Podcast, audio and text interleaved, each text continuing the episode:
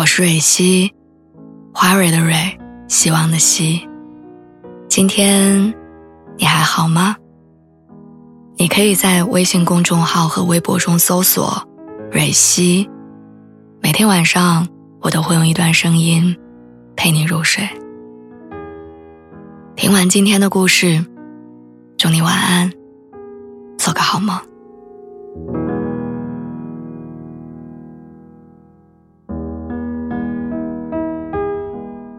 今天中午我多点了几个菜，放在桌子上满满当当的，于是下意识的拿起手机拍了一张照片发给朋友，然后附带文字说：“今天也有好好活着。”发完之后不知怎么觉得很难过。从小到大，我得考一个好成绩才能让父母脸上有光，得用学历把自己全副武装才能在千万毕业生中脱颖而出，得拼命工作赚钱。才能向家里人证明理想打拼的意义。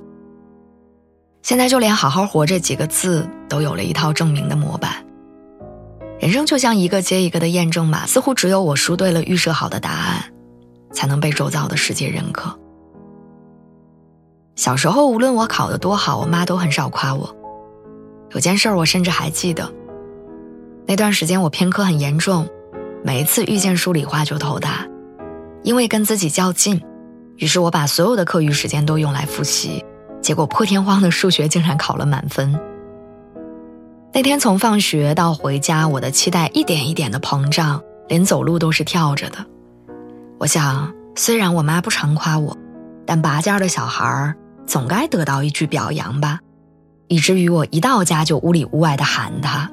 我举着卷子兴奋地跟她说：“妈，我这回数学全班第一耶！”但他只应付的回了我：“嗯，好。”接着，走进厨房洗手做饭。印象中，我整个青春期从来没有哭得那么狼狈。我捏着拳头，鼓足勇气质问他：“你为什么从来没有夸过我？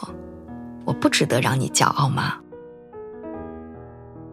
到现在，我妈的回答仍然像昨天一样回荡在我的耳朵里。她说。往后的考试多了，赢一次别大惊小怪的。我想，那个未曾得到认可的小孩儿，就这么被击碎，在充满失望的年纪。或许正是因此，他二十几年的人生，才从来没有真正走出过要证明自己的漩涡。被需要，被认可，就像一个一个破了的洞。任凭我怎么努力，我都补不完。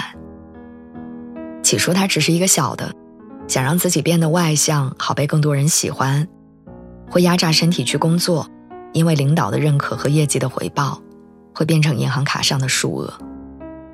但后来他在我的整个人生里扩散，每次跟男朋友吵架，我都会像一个刺猬，无论讲理还是说情，都要证明自己是对的。跟朋友分享观点。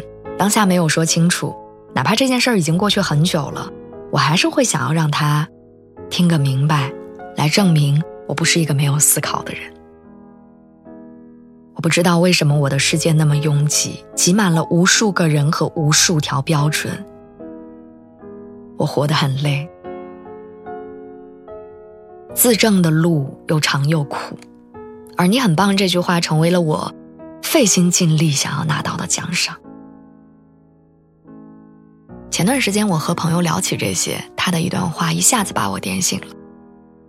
他说：“证明本身是一种讨好，这之中最可怕的，是终于有一天，你会发现你戴了很多让别人满意的面具，却失去了属于你自己的那张脸。”就是那个瞬间，麻醉药开始失效，小时候的我切身感受到的痛苦，在二十七岁的这一年。露出了坏掉的皮肉，我忽然明白，落在我身上最大的伤疤，其实是我对于自己的执念跟苛刻。那种底层的不自信，是因为我把别人的理解、认同、肯定当做了掩盖伤口的药，仿佛大家都觉得我好，我才算是优秀。事实上，别人的评价无法一致。如同有一个词叫做“喜恶同吟”。有人喜欢你的聪明，有人会觉得你的聪明过于优化。很多时候不是你不好，是这个世界上的每一个人都在按照自己的喜好去判断什么才是好的，